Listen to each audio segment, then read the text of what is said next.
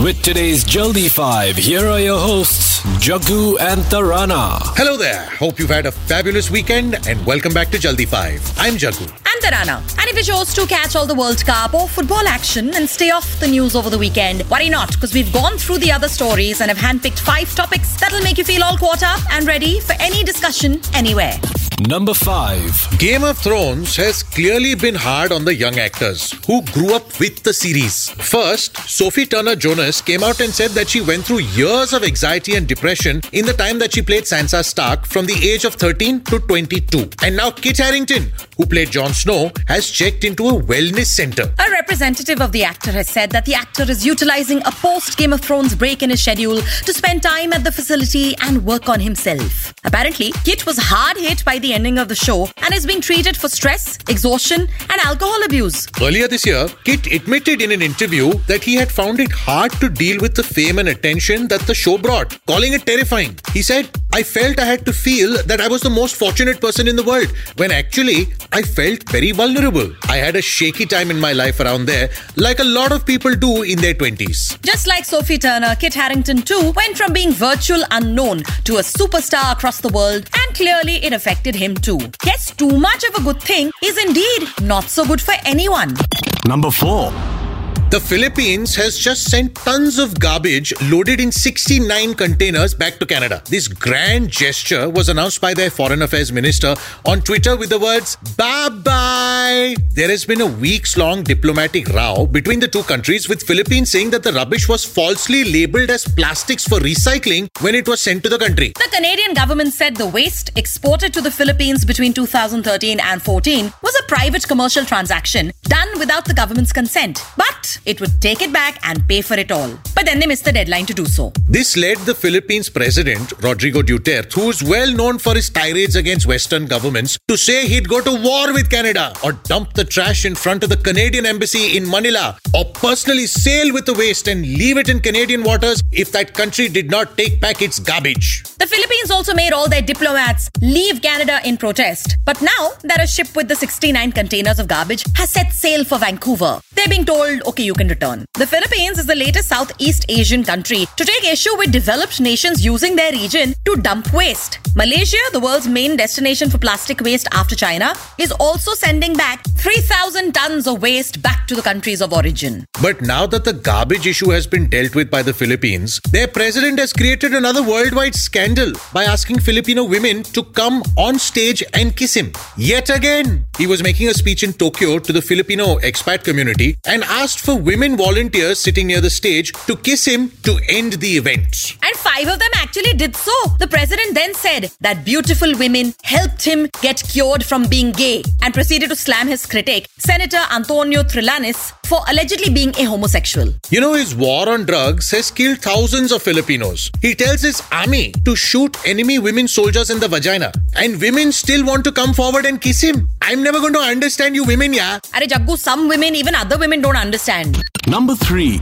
Across the world in the United States of America, a rather unique problem with words led to eight kids winning over thirty-four lakhs each. The U S Scripps National Spelling Bee Championship just took place in Maryland, with the most number of participants ever in their ninety-four years of holding the tournament. five hundred sixty-five contestants between the ages of seven and fourteen came from across the U S and several other countries including Canada, Ghana and Jamaica to spell complicated words. When just eight champion spellers were left, the official pronouncer said, "We are in uncharted territory. We have plenty of words remaining on our list, but we'll soon run out of words that can possibly challenge you. The most phenomenal assemblage of super spellers in the history of this competition." And then declared all eight of them as joint winners. So the National Bee is a high-profile, high-pressure endurance test as much as a nerd spelling match. And spellers spend months preparing for it. And the prize money is pretty huge, fifty thousand dollars. And all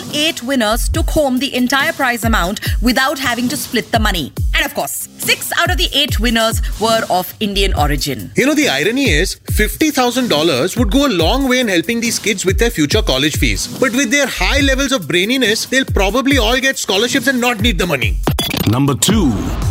Meanwhile in Russia, Tac Prof An aluminium producer that supplied the two thousand fourteen Sochi Winter Olympics has been trending on social for all the wrong reasons. The company's workforce is seventy percent male. And in order to brighten up the workplace, the thirty percent female workers have been told to participate in a month-long femininity marathon. Wow. That entails them putting on makeup and wearing short skirts. Oh, so the firm has basically offered to pay their female staff one hundred rubles or like one hundred seven rupees each as a bonus for wearing makeup and skirts no longer than five centimeters from the knee to work. And in order to receive the bonus, the women must send the company a picture of themselves. While the company has defended the move, saying the initiative was meant to increase awareness of their women, allowing them to feel their femininity and charm when they opt for a skirt or dress. Women across Russia have slammed them for their sexist behavior, calling it a move from the dark ages, and their C E O a dinosaur. You think the women would have been less offended if they'd been offered more than one hundred rubles as a bonus? Jaggu, no. Number one. And finally, legendary rock bands Guns N' Roses and Iron Maiden are both suddenly back in the news, and it's not for a new album or tour announcement. English band Iron Maiden is suing a video game company called three D Realms for a game that they've created that is not only similar to a video game the band has created, but it's also called Ion Maiden, I O N Maiden. So the lawsuit, which demands two million dollars in damages, argues that the game's title will definitely cause confusion amongst the consumers because it is nearly identical in appearance, sound and overall commercial impression and is attempting to trade off on Iron Maiden's notoriety. So in the game, the protagonist, Shelley Harrison, is a play on Iron Maiden's bassist, Steve Harris. There's also a skull icon, which is similar to the band's mascot, Eddie. Plus, the game is very similar to Iron Maiden's own game called Legacy of the Beast, with fans actually writing to the band saying, "Arey, we thought the game was a band tie-in." And across the Atlantic, American band Guns N' Roses has sued a brewery for trademark infringement over a beer named Guns N' Rosé. The band argues that consumers most definitely assume that the band had created the craft beer and that their brand has suffered irreparable damage to their trademarks, business reputation, and And goodwill. The brewery is yet to respond to the lawsuit, but intends to continue selling the beer, which apparently has a sticky prickly pear and floral hibiscus flavor with a subtle hop profile until March twenty twenty. Maybe the brewery needs to argue that if they really intended to use the Guns N' Roses brand, they would have created a beer with a smoky roux Afza type flavoring. Leaving you to wonder whether Katrina Kaif wash basins are indeed made by her or is someone trying to chadao on her fame, it's a wrap on Jaldi five for today. Keep our chosen topics in mind so that you can be the interesting one in any conversation you engage in. We love to hear from you. So please note, across social, Tarana is at Tarana Raja. And I use Jagguism on Insta and Twitter. You can also email feedback to jukebox at book my show dot com. And don't forget to follow Book My Show on Facebook, Instagram and Twitter for updates on movies, events and all those theatre geeks. Plus, do check out our longer order show called The Odd Couple. It's also available right here on Book My Show. A new episode will be out on Friday. Until next time, I am Jaggu. And I'm Tarana. Okay, bye. Bye-bye. Jaldi five with Jaggu and Tarana.